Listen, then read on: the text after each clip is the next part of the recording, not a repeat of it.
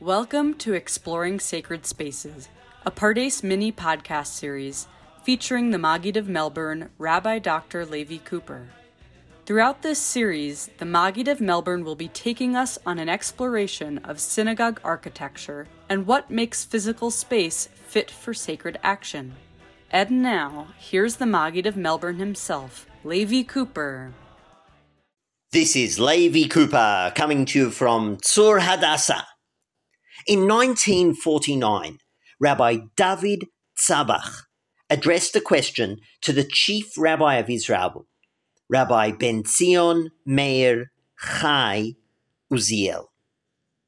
Rabbi Tzabach was born in Rabat in Morocco, and with the establishment of the State of Israel, he made Aliyah. He settled in Jerusalem and passed away in 1956. Rabbi Tabach was born in 1869, so he was 11 years older than Rav Uziel. Nevertheless, Rav Uziel was the chief rabbi, and Rabbi Tabach turned to him when someone had donated a parochet, a cover for the Aron Kodesh, that had embroidered on it images of animals. And Rabbi Tzabach asked Rav Uziel, can we use such a parochet? In his question, Rabbi Tzabach suggested that the parochet could be used as long as the images were not the mystical images described in the book of Ezekiel, and as long as the images were not raised Rather, they were embroidered or woven into the fabric. Such images were not forbidden. Rav Uziel responded to Rav Tzabach with a surprising answer. Rav Uziel said, first of all, we should not have images in our synagogues. In a fascinating move, Rav Uziel was well aware that recently, not long before, only a number of years before the writing of this responsum, archaeological evidence had surfaced of synagogues where there were images of animals. A synagogue in Na'aran, which was discovered in 1918, and a synagogue in Beit Alpha, in 1928. So Rav Uziel was aware that there was a possibility of such images.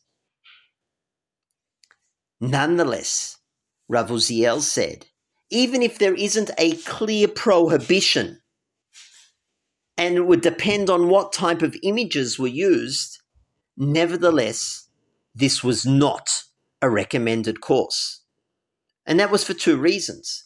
First of all, this was dangerously close to lo lecha pesel tavnit kol behema, the prohibition not to have graven images. And second of all, when people would look at those images, they would lose focus. Instead of standing in a synagogue and thinking about God and meditating on the prayers. Those people who came to Shul would be looking at the pictures. So Rav Uziel suggested that this was not a recommended course. And then Rav Uziel added, ושבח אני et kilot הקודש של eidot ha'sfaradim bechol mekomot galutam. I praise the holy communities of the various Sfardim in all places of their exile. Shenimneu behechlet, that they were definite in not having images in the Beit Knesset.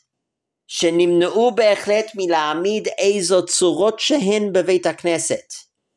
ולא העמידו פרוכיות כאלה שיש בהם צורת And they did not use covers for the Aron Kodesh that had on them images of lions. So Rav Uziel was against having any images.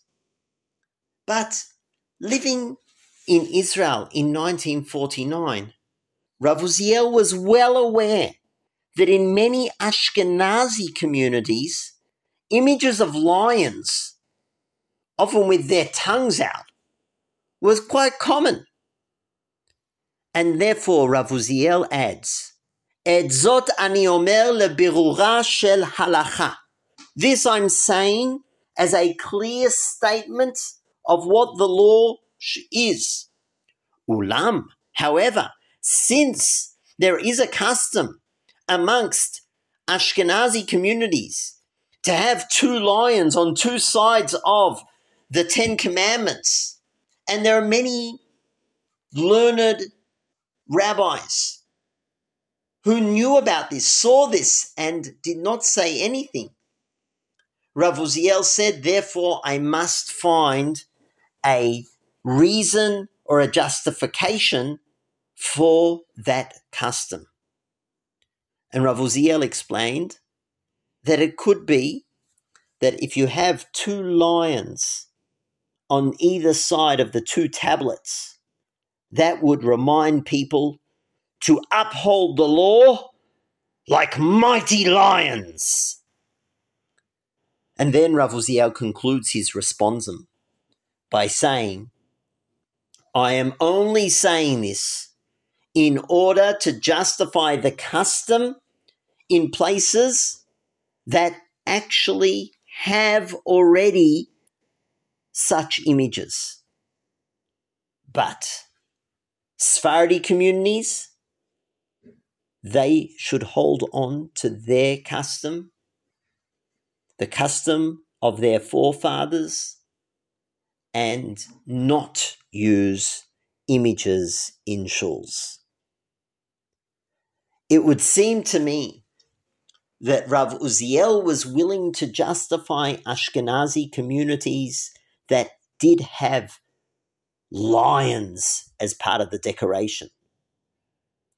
But if we were to ask Rav Uziel today, as we construct a shul here in Tzur Hadassah and our building in Pardes,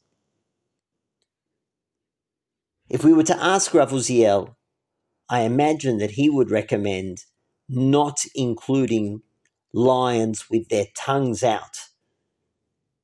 Rather, the decor and design of a shul should be such that when people walk in, they walk into a space that assists them in focusing, in meditating, in communing with the Almighty. That's all for now. Until the next time, to the Beit Midrash!